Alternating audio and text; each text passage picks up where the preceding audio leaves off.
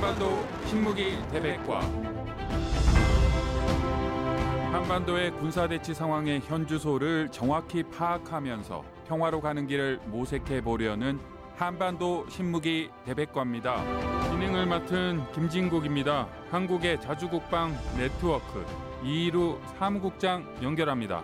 안녕하십니까? 네, 안녕하십니까? 중국과 러시아가 지난 6월 6일 그리고 6월 8일 이틀 연속으로 한반도 주변에서 대규모 무력 시위를 했다. 어떤 내용입니까? 네, 이거는 대단히 심각한 문제인데 한국 언론에서는 단신으로 처리하거나 중국 러시아 측이 발표한 보도 자료만 간단하게 소개하는 정도로 흘러가는 분위기여서 좀 걱정스럽고 우려가 되는데요. 중국과 러시아 국방부가 6월 6일 한국에서는 호국 영령을 기리는 현충일인데 이 현충일에 보도 자료와 영상, 사진을 공개했습니다. 그리고 양국이 제6차 합동 공중 전략 순찰을 실시했다. 이렇게 밝혔는데요. 2018년부터 시작된 이 중국과 러시아의 전략 순찰은 중국의 경우에는 장수성이나 저장성, 안우이성에서 폭격기와 전투기를 발전시키고 러시아는 중국 맞은편 헤이룽장성 맞은편에 있는 아무르주에 있는 우크라인카라는 공군기지에서 폭격기와 전투기 그리고 조기 경보기를 띄워서 한반도 주변을 삥 둘러서 이행하는 형태로 진행을 해왔습니다. 그러니까 중국의 전투기들은 한국의 가장 남쪽 제주도에서 중국 쪽으로 선을 쭉 이은 상하이 근처에 있는 공군 기지에서 전투기가 떴고 또 러시아 쪽은 북한의 백두산 그 위 또는 라진 선봉 라선의 러시아 국경 너머 블라디보스토크에서 전투기가 날아왔다 이건데요. 중국과 러시아에서 사용한 작전명 순찰이 들어갑니다. 다른 나라의 하늘에 와서 중국과 러시아 전투기들이 순찰을 하다뇨? 우리가 사전적인 정의로 이제 순찰이란 이야기를 하면은 돌아다니면서 살핀다라는 뜻으로 쓰는데 이 순찰이라는 것은 그 순찰 지역에 대한 어떤 권리, 관할권, 관할권을 가진 국가나 조직, 사람이 실시하는 것인데 중국이랑 러시아가 순찰한 비행 경로를 선으로 이어서 보면은 한국의 제주 남쪽 해역 그리고 대한 해협, 울릉도와 독도 근처입니다. 다시 말해서 중국과 러시아와는 전혀 관계가 없는 한국의 영공 근처, 한국 방공식별 구역에서 이루어진 순찰이라는 것인데요. 이 방공식별 구역은 영공은 아니지만은 해당 구역에 군용기를 보내면은 그 해당 국가로서는 굉장히 큰 군사적인 위협으로 받아들일 수 있기 때문에 사전에 해당 국가의 비행 일정, 내용, 목적을 통보하는 게 관례입니다. 그리고 해당 국가가 그 통보에 대해서 반발을 하면 항공기를 보내지 않는 것이 외교적인 원칙이고 예의였는데요.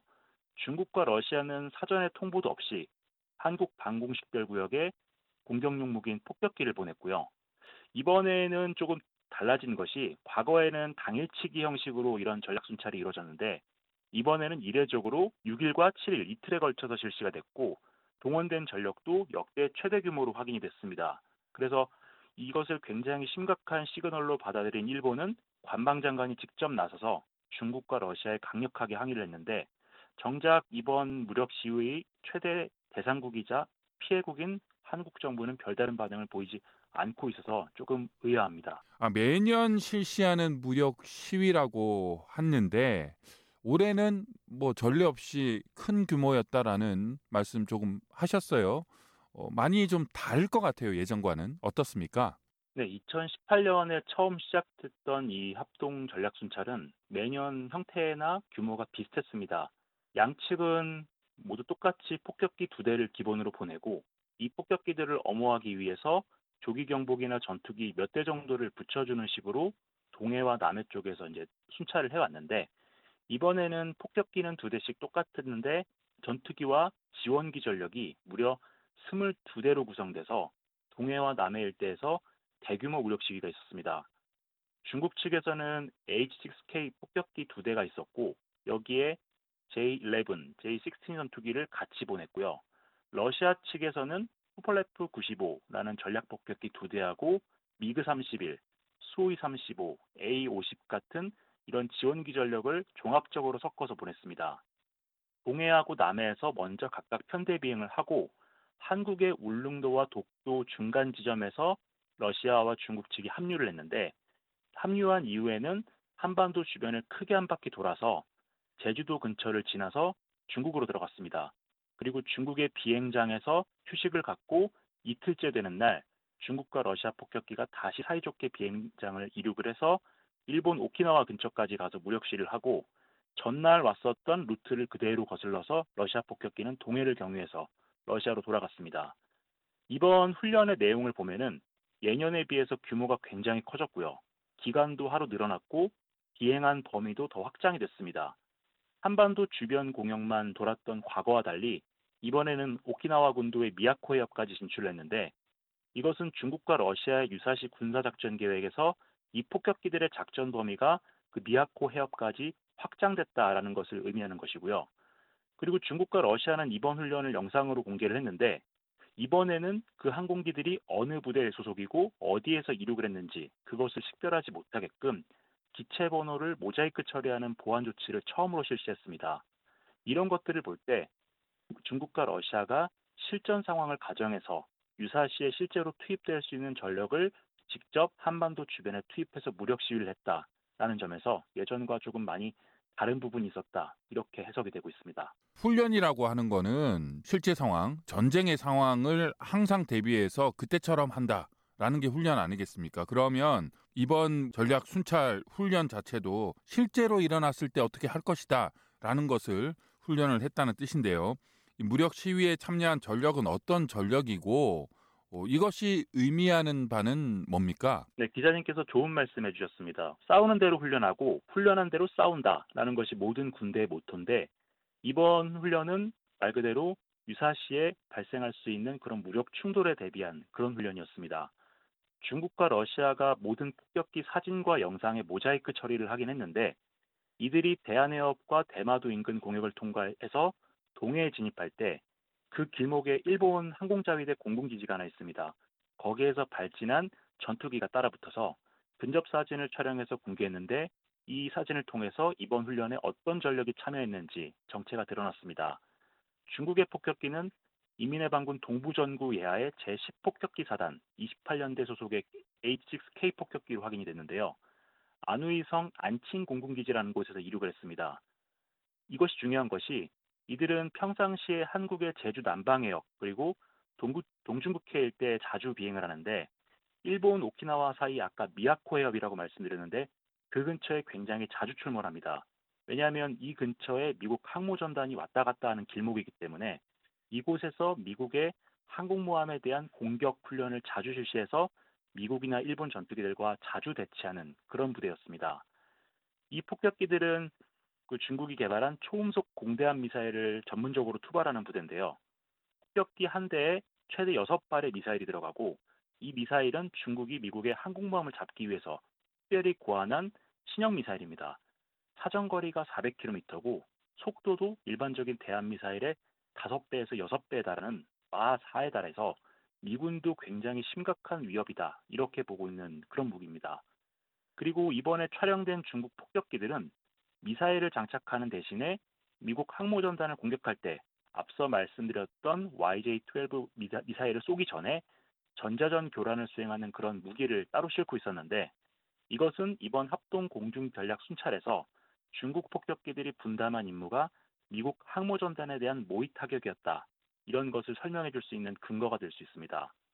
그리고 중국 폭격기들이 미국의 항모 타격 훈련을 했다. 이런 가설을 뒷받침해 주는 또 다른 증거로 6월 6일 이 폭격기들이 대한해협을 상공 대한해협 상공을 비행할 때 그 해역에 두 척의 중국 군함이 있었습니다. 중국 북해함대 소속의 최신형 구축함인 055형 구축함 안산함하고 054A형 호위함 리니라는 배가 있었는데 이들이 중국과 러시아 폭격기의 움직임에 맞춰서 남해와 동해, 동중국해에서 활동을 했습니다. 러시아 폭격기의 경우에는 동부군광구에 배속되어 있는 제182 근위 중폭격기 연대에서 날아온 항공기들이었는데요. 이 기체들은 중국 해룽장성 건너편에 있는 아무르주에 있는 우크라이카 공군기지에서 출격을 한 것으로 확인이 됐습니다. 이 전력들은 중국 폭격기들과 다르게 최근에 러시아가 우크라이나를 막 공격할 때 쓰는 장거리 공대지 순항 미사일 이 미사일들을 주로 투발을 하는데요. 이 미사일의 재래식 탄두 그러니까 일반 고폭 탄두를 탑재하면 KH-101 그리고 핵 탄두를 탑재하면 KH-102가 되는데 이 부대는 이 102 그러니까 핵미사일을 전문적으로 투발하는 전략 타격 부대입니다. 그러니까 정리를 해보면 중국의 폭격기들이 미국의 항공모함을 저지하는 임무를 수행을 하고 러시아의 폭격기들이 일본과 한국, 오키나와 멀리 나가서는 괌까지 미국의 지상 전략 시설들에 대한 핵 공격 시나리오를 소화했다. 이렇게 볼 수 있는데요. 이것은 쉽게 말해서 한반도 외곽, 그러니까 일본과 가까운 한반도 외곽의 가상의 선을 돌면서 이곳은 우리 중국과 러시아의 구역이기 때문에 미국과 일본, 너희들은 접근하지 말아라. 이런 경고 메시지를 보냈다라고 저는 해석하고 있습니다. 이번 무력 시위 자체가 단순한 중국과 러시아의 합동 훈련 수준이 아니라 급박하게 돌아가는 국제 정세를 반영하는 것이기 때문에 우리가 좀 더 주목해야 된다고요?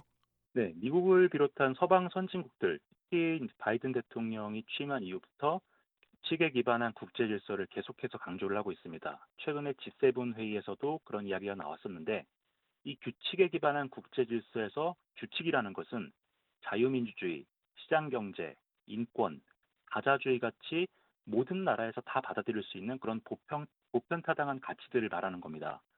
그런데 중국과 러시아, 북한 같은 권위주의 국가, 직설적으로 표현하자면 전체주의 성향의 독재 국가에서는 미국과 서방 세계가 정해놓은 이러한 규칙은 곧 그들의 집권 기득권층의 특권 해체를 의미하기 때문에 이러한 규칙들을 받아들일 수 없다라고 선언을 했습니다.